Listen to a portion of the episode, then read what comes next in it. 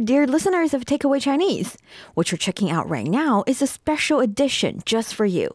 More Than Mandarin. This is where we break down the finer details of frequently used words so you know the ins and outs of them. Let's take a listen.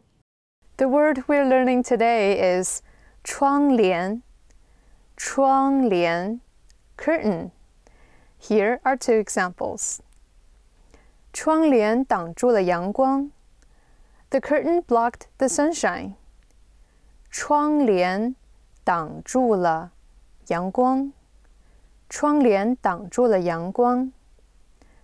窗帘上有一些有趣的图案。There are some interesting patterns on the curtains.